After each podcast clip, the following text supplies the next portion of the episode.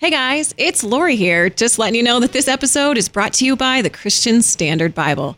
Learn more at csbible.com. Hello and welcome to the Hole in My Heart podcast. This is episode 91, take two Broken and Beloved Pastors with Ben and Lauren. Yes, welcome to the Hole in My Heart podcast, where we talk about how the gospel is good news for everyone, every day. I'm your host, Laurie Krieg, and I do have alongside me my favorite licensed therapist and Argyle expert, my husband, Matt Krieg. Hello. Hey, Matt. And we also have the ever faithful and most professional radio voice among us, producer Steve. Hi, guys. Hey, man. Today we are going to continue our series called Take Two, where we take a second look at some of our favorite episodes over the last four seasons before we launch into season five this fall. And today, what are we doing today, Matt? So today we are talking with Ben and Lauren Schulke, two good friends of ours, as they talk about some of how they have experienced Ben's um, experiencing gender dysphoria and how that affected their life, their marriage, and even his employment. Yeah, we chose this episode because this series was one of our most listened to series of all time. So we did a mini series. So we're doing take two one. Now we're grabbing all three from a, a couple years ago, our Broken Beloved Pastor series. And uh, I chose all three, but especially this one, I want you all to hear it because um, Ben's wrestling with gender. It, it was when he came forward as a pastor it was really misunderstood. I'm not by everyone, but it was really misunderstood. And, and people were equating wrestling with gender with like cheating on his wife. And so I really think we need to understand. So I'm just going to do a tiny bit of teaching for 30 seconds. Wrestling with your gender and wrestling with your sexuality are different. If you wrestle with your gender uh, or identify as trans or um, are wrestle with gender dysphoria, how you feel inside about being male or female or somewhere in there, it it feels like it bumps up against and grates against your actual physiology, your biology, how you're made uh, with your private parts. So that's gender. Then there's sexual attractions. So I have pastor friends right now who their jobs are on the line for simply wrestling with attractions to the same sex. Now, we have to understand that too. Just because you wrestle with attractions, which again, different than gender, doesn't mean you're about to go find someone of the same sex and marry them. It doesn't even mean you believe that's right. It just means this is my version of sexual brokenness. So I just wanted to pop in right now and say stop firing people mm. if you don't understand what you're talking about. Please, thank you for sharing that, would be the right response. That must have been hard to say. Can you help me understand how you're wrestling with gender or you're wrestling with your sexuality? How does that interplay with your faith? I'm begging you all, please stop firing my friends and ask more questions. Now, if you don't know them, Ben and Lauren Schulke live in Grand Rapids, Michigan, next door to my son, which is an amazing story of uh, how they're just being such great neighbors and, and, the church, basically, to my son. Anyway, uh, they love to practice living in community with others by opening up their home and making delicious food. And I've heard true stories of that. Uh, they enjoy going on walks with their puppy child, Hopper. It's just a puppy, but it's like their puppy. Sure. You know, yes. yes. yes and also a Stranger Things reference there. Uh, they love drinking coffee and playing games with friends. Ben is a web developer and a bivocational pastor, and Lauren is a case manager working in refugee foster care. Okay, guys, let's dive in. All right, Ben and Lauren, you've listened to the podcast a few times, and so you know that we ask every guest or guests, if we've got a couple, this set of questions. And so when was the gospel first good news for you? The gospel hmm. being, hmm. I'm more loved than I can imagine and more sinful than I believe. So, when was it first good news for you, and how is it still? Yeah, I love this question, by the way, and I've often stolen the pairing of those. Yeah. Uh, I did not grow up in a Christian home, um, or maybe it was a split home. So, my mom would go to an Episcopalian church, but my dad would stay home. Um, and so, we've been praying a lot for him. But really, sort of grew up believing that maybe God was there, but he was more of a vending machine, if anything, and, and really didn't know the gospel. Um, what was interesting though about my life is I could see God pursuing me even at a young age, and how uh, ultimately He led me to Himself uh, as a teenager. Uh, so I was invited to a Christmas party at a local church, and we watched the movie Elf. So I like to say the movie Elf was uh, essential to my coming of faith, uh, which is awesome. So, what's your favorite color? Yeah, Um, like uh, gold. I want to go to heaven. yes. um, so I remember going there and I felt like I belonged. I remember feeling loved. I had friends there that I knew. I was a very welcoming space. And so I started to go for some events. I started to go to large groups and go to small groups. And I started sleeping over at friends' houses so I could go to church because neither of my parents were going to this church. And I just remember, I, I don't remember exactly how many times I heard the gospel in the season, but there was just one night where it clicked and I knew my guilt. I knew the longing that I had in my heart, that hole in my heart. And hey. yep, what, what? and I remember asking a friend, like, how can I experience eternal life? And so that night I confessed every sin that I could think of and, and really just gave my life to Christ and I wanted the cross. Uh, and so I don't know if it was like an immediate shift, but I remember I was so on fire for him and really just threw my life into serving him, going to like prayer groups and worship nights and all sorts of things. I was just so hungry for him. And there's a lot in between then when I was a teenager and now. Yeah, we'll dissect that. I'm guessing. Yeah. Uh, but I, I would say today, um, especially in this last season for Lauren and I, just all the things that we've gone through, we've seen how God shows up. He provides, not just physically. And I think that's been a question on my heart is like, God, are you going to be there, not just physically for us, but for us emotionally Yeah. and spiritually? Mm. Um, if I say no to Netflix and computer games, all these other things that I go to to fill that void, like, if I say no to these idols and I look to you, like, are you really going to be there? Hmm. And while I'm definitely not perfect at it, I've definitely seen him provide and he's shown up. Mm. Um, Right on. Hmm. Thank hmm. you. Lauren, how about you? The gospel, when was it first good news and how is it still? So, on the other end of the spectrum, I grew up in a Christian home, went to a Christian school, grew up in the church all the way up until grad school, basically. Uh, so, growing up, I think for many, many years, I kind of leaned on my parents' faith, and it wasn't really my own. Uh, so, in about middle school, I went to summer camp.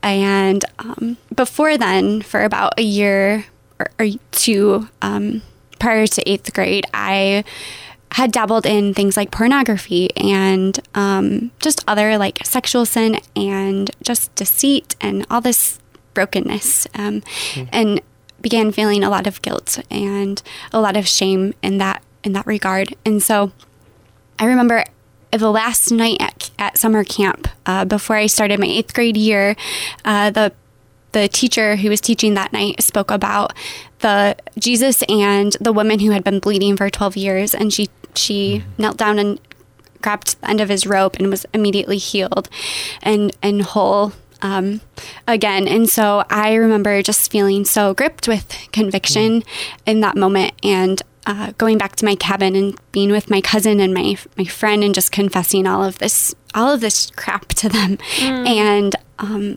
really, it kind of was like a flipped switch. I felt I felt whole. I felt like the love of God like I've never felt before. Um, and between then and then this past year, of course, a lot has happened, uh, and there's been a lot of a lot of growth, a lot of experiences, um, but um, it's been very neat to see how God has impacted and and grown my faith. Um, and then today, as been alluded to, um, absolutely God has provided, and we've understood that in a much deeper way than we ever have before. But for mm. me personally, I think I've just experienced God and His love and how it, the gospel is good news and the way mm. that um, He's present in our suffering and He does not waste our suffering. He doesn't waste our pain that we go mm. through. Actually, mm-hmm. sees and walks through Yeah. the ugly times and the times where we're hurting and grieving and lamenting. So. Doesn't waste our pain. It is so true. I've been reading Elisabeth Elliot's Suffering is Never mm. for Nothing, and she talks about mm. the transfiguration of our suffering. That when we have nothing to offer, if we offer him that, he can mm. transfigure it into something gorgeous. Hmm. So, Ben, um, when, whenever I speak publicly, I'm like, I usually end up speaking about the same sex stuff. And I'm like, you know, I have like a billion issues, right? I don't just have this. Like, we've got all these idols. And I know you have several issues, I'm sure. Um, but one thing that you wrestle with is something that's called gender dysphoria. What is that? Yeah, I think the definition goes something like this where there's a felt incongruence between one's biological sex and their gender identity. Now, what is gender identity? I'm not sure I could answer that. That's Yeah. something that we're all trying to figure out. But Yeah. um, certainly there's this this longing, this incongruence uh, between sometimes even what like my heart expects or my brain expects and, and what is reality. So, how does that feel for you? How does gender dysphoria manifest itself for you? Because I know it's different for different people. Mm-hmm. Also, pause. Gender dysphoria is different than sexual identity. So, gender identity and sexual identity are different. So, you mm-hmm. are sexually attracted, sorry to get graphic, but to your wife and your gender of your wife, right? Yes, this is correct. So, gender dysphoria does not equal sign gay. So, we're going to put that aside. So, he's sexually attracted to his wife. Gender identity is your biology and your gender identity again, that ambiguous whatever. So, it's there's an incongruence there. So, just Yeah. for people to understand. Um, so, I was about I just interrupted you, but what is that like for you? Yeah, it's it's kind of a nebulous thing to talk about. So there's there's a couple things that I want to preface it with. Is one, there's a, a spectrum, I think. So typically, when people refer to gender dysphoria, they're talking more of this clinical anxiety. They're feeling that incongruence to a point where it's interfering with everyday activities. Uh, I think I've felt that sometimes, but I would say mine's more mild and moderate. Um, I also talk about it like a wave or a volume. So there are days in which I can barely notice it, but if I really pay attention, I can I can hear it. And there's other days where it's very loud, and I very much notice it. Um, so it's not like this constant, um, you know, anxiety or anything like that. It definitely comes and goes. Uh, it's also not a choice. Like I didn't choose to go through these things. what? Right. Sorry. Um, Pardon my sarcasm. you don't choose to go through this extreme pain that causes you anxiety and what that you have to wrestle through. as hard as that is to believe, yeah. Uh, yeah. I and I just I think it's important to bring that point up because Yeah. um, for someone that doesn't experience it, it Yeah. can be hard to relate and hard to understand, and and so I, I would probably compare it more to like a depression than I would a sin or maybe even a temptation. I would say it's it's more comparable. Wait, I Um, need to double underline that because I have to say that for churches too. Is Mm-hmm. that was really important what Ben just said. You cannot one for one gender dysphoria where Ben I picture you looking in the mirror sometimes and like just feeling like this doesn't match. My biology and how I feel inside doesn't match. That again does not I'm seeing an equal sign with a line through it. Sin. Like I'm sure it can go to sinful places. Uh which I'm curious on that. So just the raw wrestling. When does it when do you feel like it turns to something sinful? And then I want to get back to your story. When do Yeah. you feel like it can turn sinful? Yeah, good question. So, I, I don't know. I, I like to think of it in terms of temptation. There are these desires that I have where I I want to pursue some sort of relief of this incongruence, whether it be um, something with appearance, um, Like dressing differently. like right dressing differently or sometimes even more extreme of taking hormones so like chemically or surgically transitioning which you know are both rather permanent you know Mm-hmm. surgery certainly being so um, so i think there's that that temptation there but um, i think yeah to experience a temptation is not sin right jesus was tempted Mm-hmm. um, and so for my experience there's well i would even say too there are moments in which i want to hate my body um, because it's not what i want it to be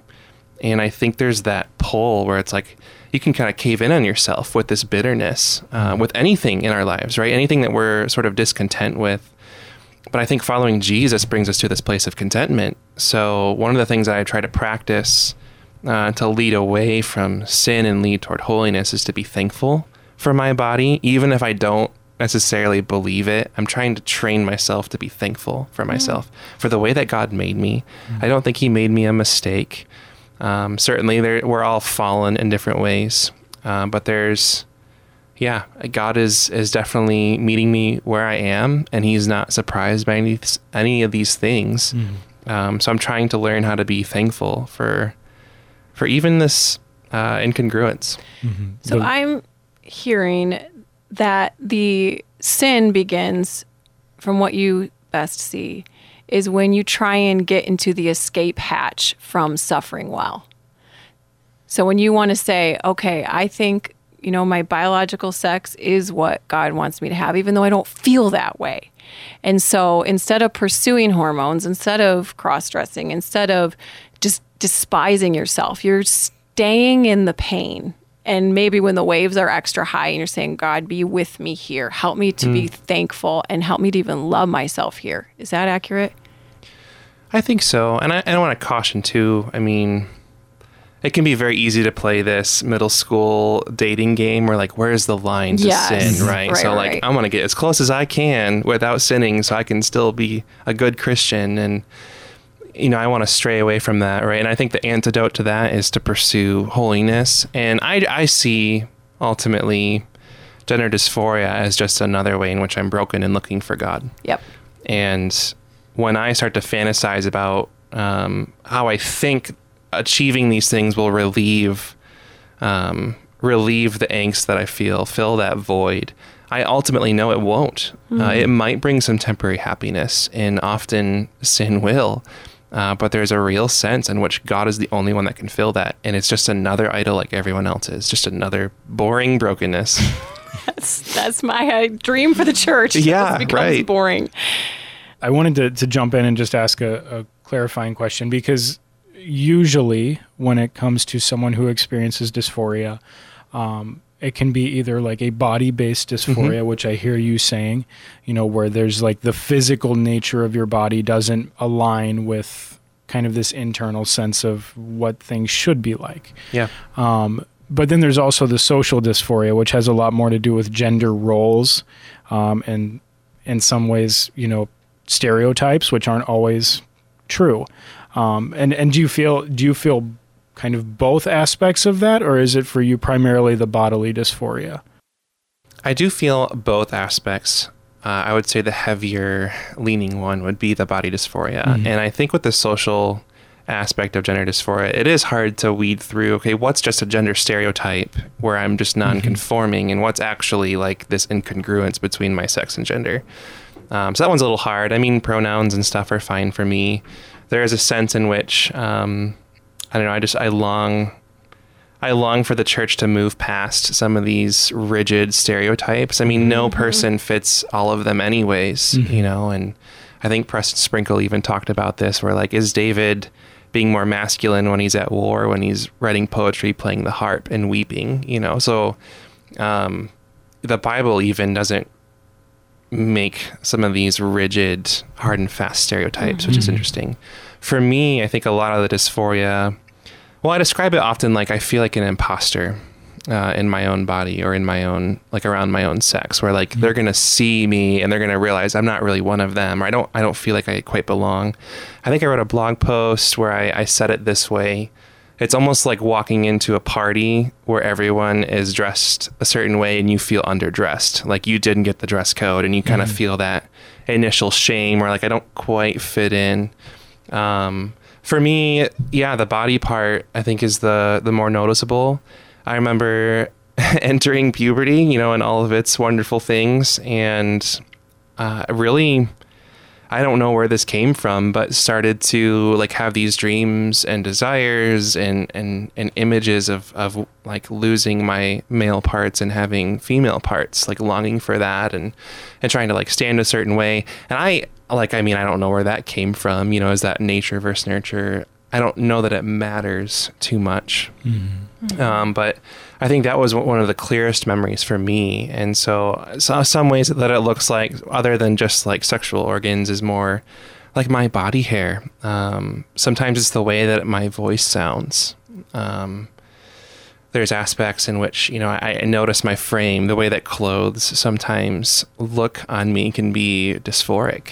Um, so, yeah, that's again, it comes and goes in in how it feels. But I think yeah, definitely the body aspect is the more, uh, it's the bigger deal for me. Okay. So Ben, you weren't necessarily putting this gender dysphoria label on yourself for most of your life, and it wasn't until the last year and a half ish, two years, that you started to like you woke up to it essentially. Mm-hmm. So like you had this pattern in your life, like of no, like of what you said, these dreams that you had, etc. But then you woke up to it, and you were about to get your MDiv, from what I remember. and what was that like? And le- in sharing with Lauren. Yeah, I was like the poster child, right, for like what the Christian path should be. So I come to Christ as a teenager, and I'm on fire for Him. And I mean, people don't see the the sexual sin and the the the brokenness, right, that typically would come from knowing one's own heart. Um, Wait, wait, wait. Describe that more. Like, what do you mean the sexual sin of knowing your own heart? Are you alluding just- to your own wrestling with stuff? I think sometimes from the outside uh, in, we often view people with this light in which they're not wrestling with anything. Oh, I see. Um, So, we see the before and after, and we're like, Yeah. Ben's fine and great. Yeah, so I- I'm going to Cornerstone for intercultural studies, and and I'm called to be a pastor. So I'm at the seminary. I'm a youth pastor. I'm about to, like, I was applying for this other job to be an associate pastor, and here I am in February, and I really kind of come out to myself. Um, and I, I, so I'm going to steal this from someone else, but I think it works perfectly. If you look at the FedEx logo, uh, between the E and the X, there's this arrow in the negative space. And it's always there. It's always been there. But when someone points it out to you and you look at it, you're like, I can't unsee that. Yep. Like it's it's there. And so that was kind of February for me where I don't know if I just had the right kind of language. Ultimately, I think God was trying to answer prayer in my life for me to know him. I wanted to know his love. I wanted to actually experience it, not just know it. I mean, I could teach on it and preach on it and point to the right scriptures, but to actually feel his love, um, that was something I was deeply longing for. And I think God just was surfacing these things, these shameful p- parts of my life, and saying, I'm going to dig in there because I want to show you how much I love you. Um, and so, yeah, that, so February of last year, it no longer wanted to hide. Um, and it had come up through different meetings with people. Uh, but I think, yeah, just through certain events, really kind of came to grips with what, okay, this is gender dysphoria, and I, I don't know what to do with this.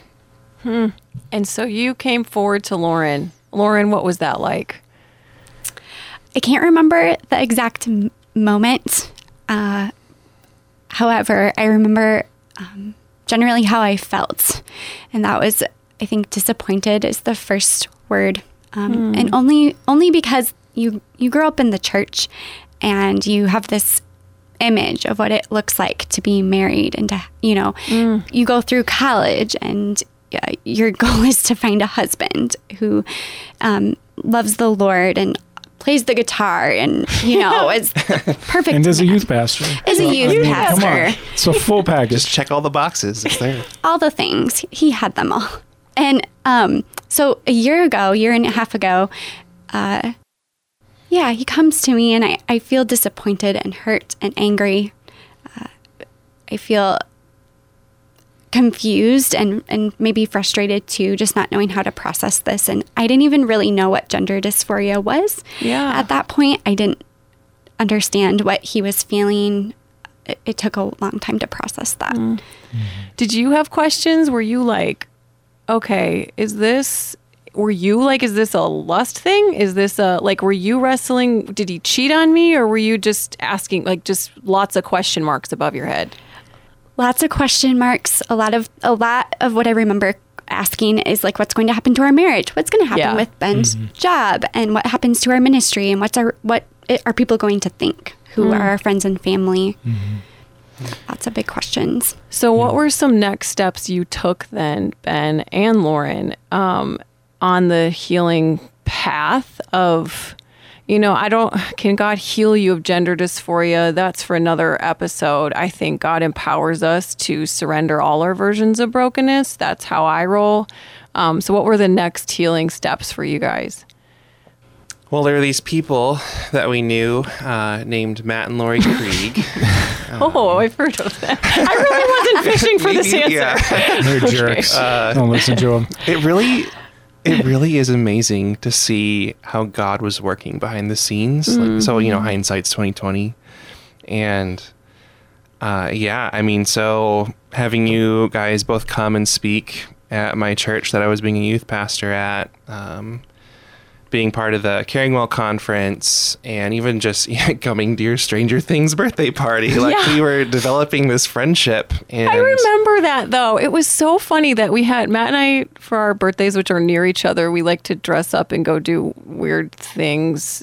Not weird, weird things, guys but I mean, we dress but- up and we go out and whatever. We don't care.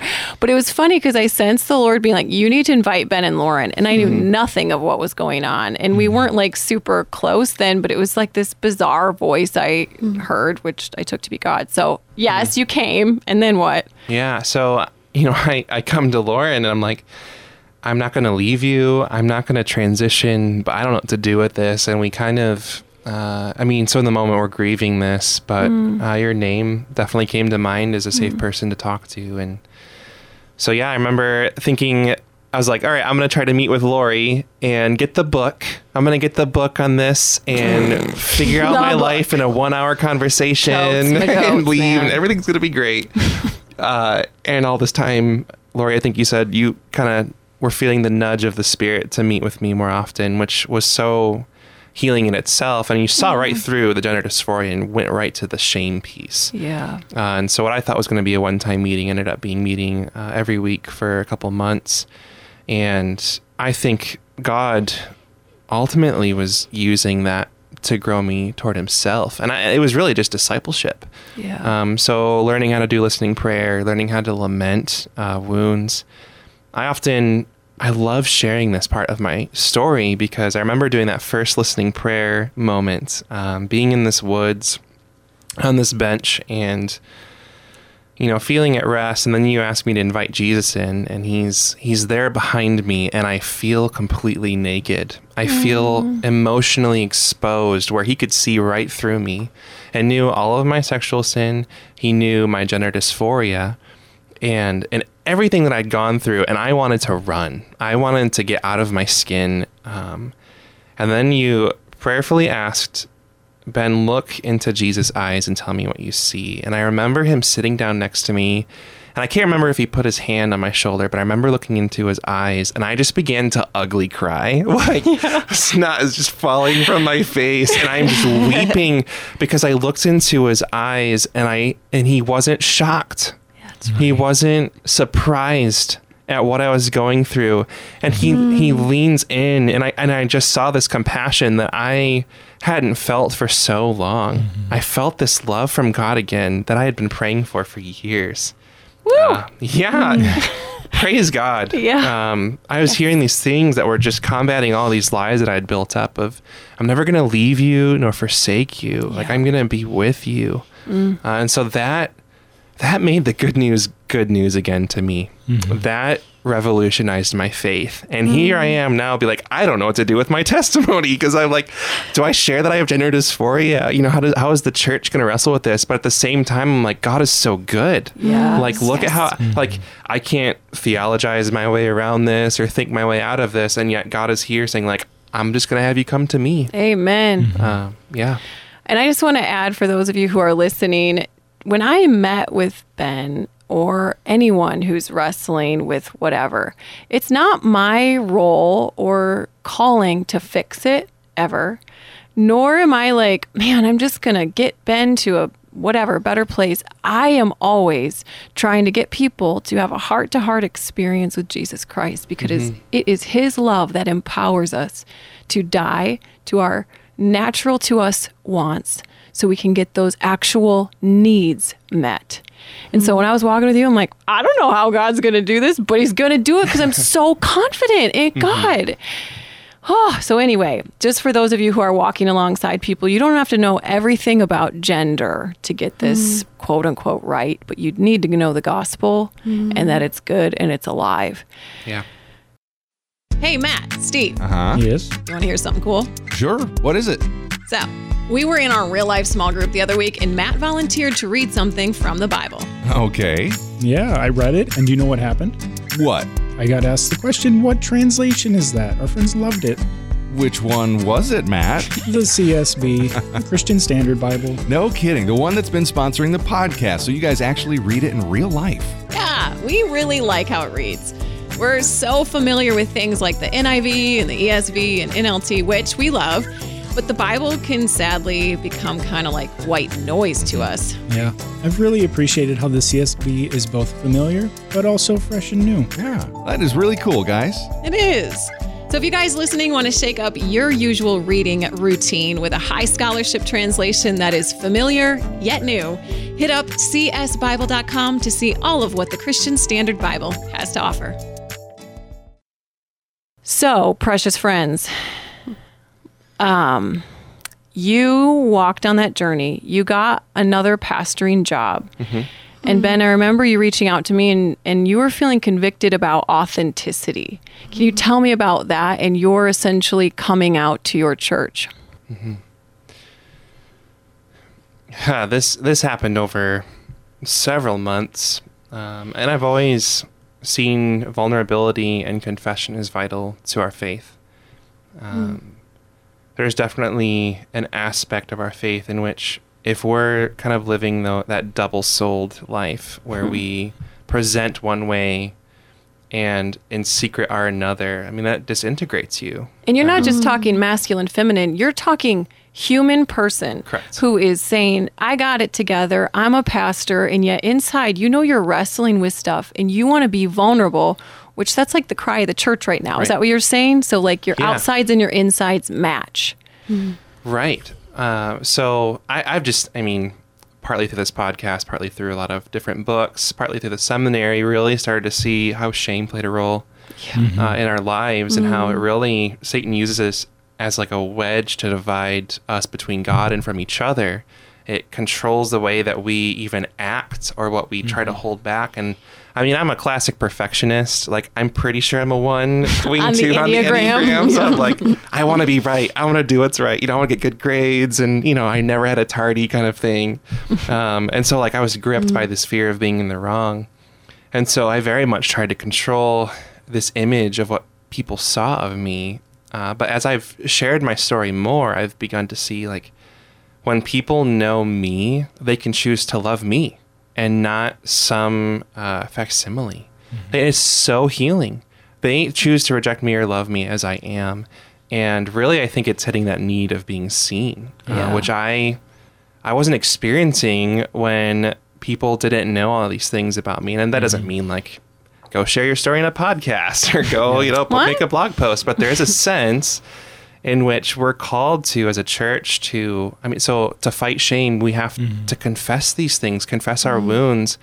And the second part of that being being in the community that can affirm you with mm-hmm. truth of the gospel. Um, so Can I can I jump in and ask a just a curiosity question? You know, so you're you're talking about this ability to be known as who you really are, as as yourself, like your full being, as opposed to this facade, this facsimile that you said. How did how did that happen in your marriage? Because obviously, when you first came out, Lauren, you experienced a, a, a bunch of confusion and anger and just a roiling emotions that were all over the place. But in the time since then, have you been able to to feel even more love from her because you are finally showing her this place that you maybe held secret for so long? Hmm. Yeah. It I mean, I think like we said it was really hard at first. One thing that we even tried to really build into the foundation of our marriage mm-hmm. was to be honest with each, with each other and make sure that we told each other mm-hmm. that we were on the same team. And so there would be moments in which we were not loving each other well and we'd call that out in each other, but we'd always preface it like, look, I love you. I'm not going to leave you, but here's how you've hurt me. Mm-hmm. And so I think we had a foundation in which we could trust each other. Like we knew kind of each other's struggles. Uh, so when that kind of all uh, came down and and shook our marriage, it was hard at first, but it also helped us to reaffirm our commitment, our covenant to hmm. each other. And we said, okay, this is not based on on something shallow. Like this is something that Christ has called us to. And so, how do we make this work? And so hmm. we, I think we, yeah, we cried together. We asked for help. We we hmm. had community around us, which was huge. And I think ultimately it made our faith stronger and our marriage stronger. Would you agree with that, Lauren?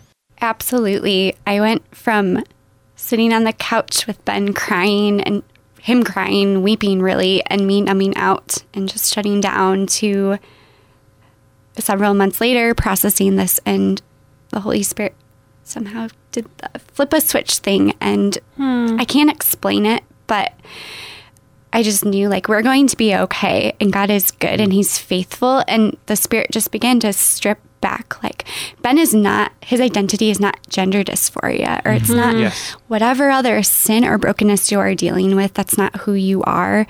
But you're you are a son of God and he you are loved by him and um, and I I feel like that reaffirmed our commitment, our vows that we made uh, to each other on our wedding day. And uh, God was asking us to make them again every day, but um, especially last summer when we dealt with a lot of this Yeah. processing. So, what your marriage is doing is the metaphor of Christ's desire to be one with us. And he says, Yes. I want you essentially butt naked before me. Yes. All your stuff. and so, like, just be who you are and bring your suffering to me, bring your sin. Let's strip that away so that we can be one. That's what God mm. says to us. That's what your marriage was modeling in mm-hmm. your stripping away of ways that you you know both both the honesty of the wounding and the pain and the suffering you're going through but also if there's any sin between you like just mm. getting rid of that so that brought you closer which models God's desire to be closer to you both of you yes. and then as you're feeling that and experiencing it you came to a point Ben where you're like I'm going to tell my you know my pastor my leadership team at this church where you're working. How'd that roll? Yeah, I got to this point where I'm seeing growth in my own life and I'm seeing other people longing for authenticity and realizing too that uh, Jesus meets us where we are, not mm-hmm. where we think we should be. Mm-hmm. Mm-hmm. And to acknowledge that and say, here's where I need to start is so important. Um, but I ultimately came to this place where, so so God at all this time, you know, is is just weighing on my heart and saying, I want you to share your story, because there's really not many people that experience gender dysphoria and are also choosing to surrender this Right. to Christ. Right. There's not much on the internet, and if there are some resources, please send them my way. where's the book yeah, where's the book? Uh, but I'm just, I'm just sensing God like saying there's other people out there like you, and I want you to share your story. Um, and so, I mean, I hope whoever is listening to this, if they're they are experiencing gender dysphoria, like you're not alone. There are people out there. Uh, but I got to this place where ultimately I decided I would rather be obedient to God than try to preserve something temporary, like your job. like my job. So you were obedient.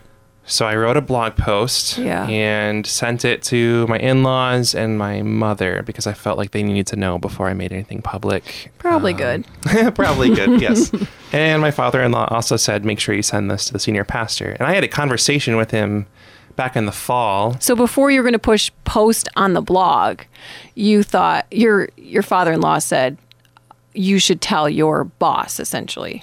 Yeah, Before which it's is public. Yeah. Complete wisdom. Like, of course, that's a good idea, right? Yeah. Um, and I even said to my senior pastor, like, I'm not going to post this anywhere until we kind of agree on the right path to move forward. Mm-hmm. You know, I wasn't just going to try to be disobedient in that way, um, or like kind of cut around authority. Um, so yeah, I mean, I, I thought we were good though, right? So I had this conversation with them in the fall because we were sharing our testimony as staff, and I'm like, I don't know what to do with this now. You know, this is part of my story. So So you had shared your story the fall before. So this is like ooh, spring, winter, spring Of this year. year. Yeah. So the fall before you had shared with your staff like some of the gender dysphoria and you you were is like I remember you reaching out for prayer and like Yeah. it seemed like you were clear.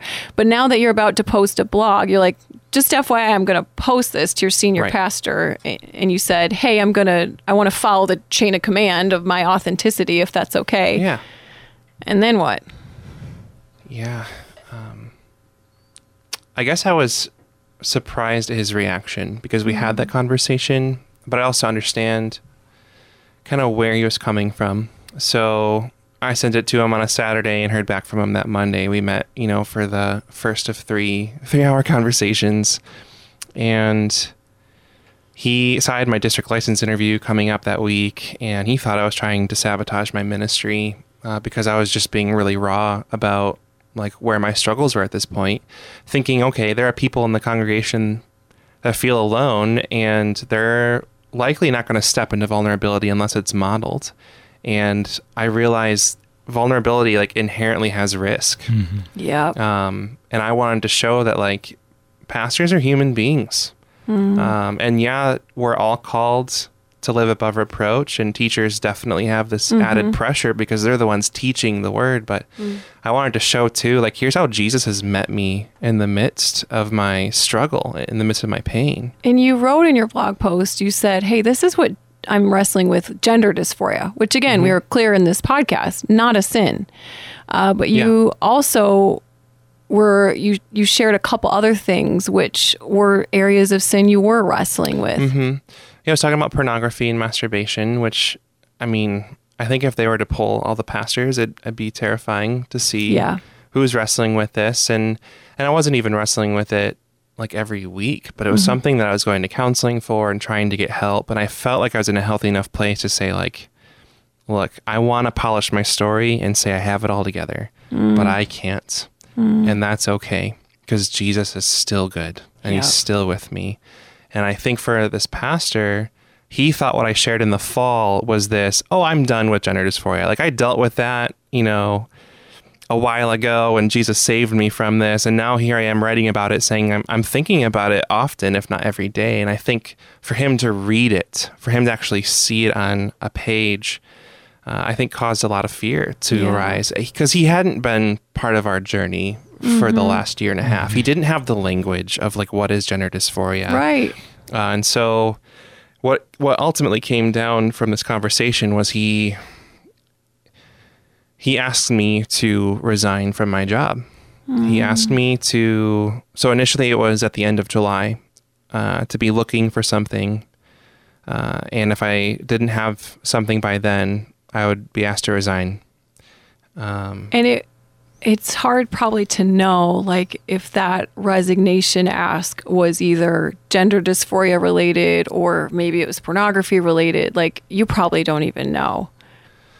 Yeah, it was interesting to see. So I met with the district superintendent as well, and he very much keyed in on the pornography use. So for him it was that was the piece that was Um, Yeah, and he was fine with me because I think I was e- explaining like I had decided uh, in the summer of last year that I was going to surrender this. I was not going to pursue these desires. I was taking up that cost because the cost of pursuing them was far greater than the cost of following Jesus. And Jesus is the place, is the person we find life. yeah.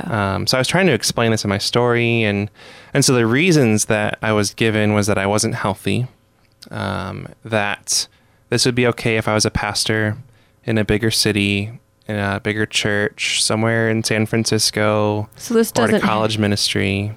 so this doesn't happen in everywhere just in Yeah, it wasn't a top ten issue, is what he told me in this part of Grand Rapids, and um, Oh Jesus, help us.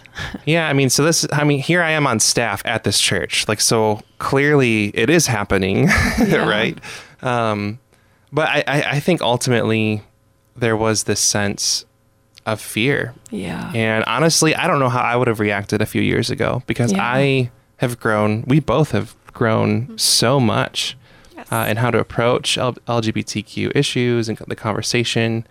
and really, I mean, we've also like worked with real people, like human beings. It's not just an issue. Like Yeah. we are all human beings with with real struggles, Yeah. right? Um, so yeah, ultimately, I keep using that word. Maybe that's my favorite word. Ultimately, It's good. It's with- working, yeah. man. uh, I yeah You ended up getting let go. yeah. Or so you I resigned. I negotiated with the district superintendent who helped me to get severance, and Yeah. so within like a week, I was without a job. Okay, I just need a pause, and then Lauren, I want to go to you and just look at our listeners and uh, guys. We have got to study this. There's no more. Hey, guy, uh, probably at some point we got to think about LGBT. Every Christian, every church, y'all need to understand what is gender dysphoria what is this whole lgbt conversation. And as i'm praying about it as i've been in this conversation since 2015 it almost feels as if it's getting to be too late. Hmm. Is that all of a sudden churches are going to wake up and they're going to be like wait culture is where? And hmm. so precious lives like ben and others we've had on this podcast who are doing the hard road of daily surrender. We need to not shun them. We need to learn from them and invite them in our church and get to this place where we can educate ourselves and the congregation in how to walk well before, honestly, it is too late. And every Ben that's in your congregation has left mm. to the open arms of people who are talking about it and are seemingly meeting those heart needs. And mm-hmm. so, please, precious listeners, if you are in leadership or not, will you please reach out to centerforfaith.com, reach out to us. We want to come alongside you so that we can be equipped so that when your son, your daughter, your pa- your co-pastor comes out to you, you don't run away in fear, mm. but you come alongside as a fellow broken beloved image bearer. Okay, I'm done, but not really. There's a pause. All right, Lauren, um, how did that shake down for you? Well, we, like Ben said, we had had many conversations that week with with the pastor and his wife, and with the district superintendent, and uh, it was pretty emotional week. By the end of that week, uh, Ben and I meet at Panera for my lunch break, and he tells me that um, that he needs to be gone by July, and of course we just start weeping. Uh, and the following couple weeks, we, I just remember being so broken. We would just start crying at any moment without without notice, uh, and we'd just be pacing our house, trying to process this out loud, trying to analyze it, trying to figure out what what is going on. Um, we were able to go on vacation. We had planned a vacation for 10 days in Florida, uh, literally a few days after this happened. We were able to get away. Um, that was that was God's orchestration because we it was such a blessing to be able to leave and just step away from from all of this.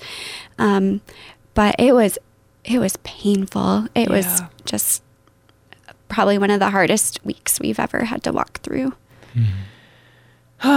so, guys, um, I want to hear all of your healing journey, but what would, how would you sum up from then till now what God has done? It's really hard in the midst of a season like this Yeah. uh, to really trust God. And I believe we had both been prepared uh, through our own healing journeys, through the communities that we were in, to really lean on Him. And there were definitely moments, especially in June, where, you know, I'm not getting any job offers and I'm swearing at God in prayer, you know, and I'm like, where are you? Like, I Yep. took this step of obedience and now, you know, severance is running out. Um, but I do believe we got to this place where we were like the three young Hebrews in Daniel, where they said, whether we perish or not, we're not going to bend our knee. Amen. And I'm so grateful that God has provided a job and has hmm. answered prayer. Like my severance ended August 1st, and I got a job offer August 9th. Like it's it's really kind of unbelievable to see mm-hmm. how God has moved. And but through this whole time he's he's just been drawing us near and it's been difficult. There's been moments where there it seemed like God was silent mm. right in the moment that I thought, you know, we needed the most. And it's beautiful too because I think in those moments he wanted us just to rest with him and that he mm-hmm. knew. And I think he was probably angry too like this was sin against us. And but I think there was also this relief as well that he had us.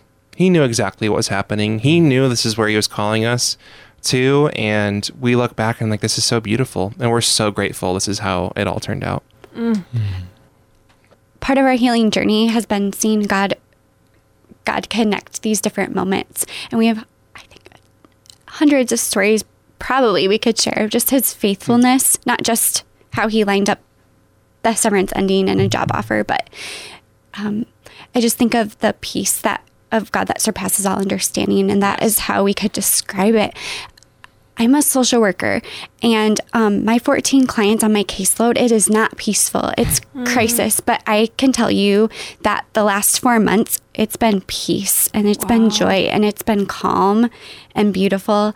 Uh, it's starting to shake up now, but it's just like so, it's so neat just how God holds us. And He's like, I see you and I know you. And um, just so many other things too that he did um, and that how he's provided how he's how he's not just physically but how he's met us emotionally and spiritually through our community has been amazing something we'll never take for granted Praise God.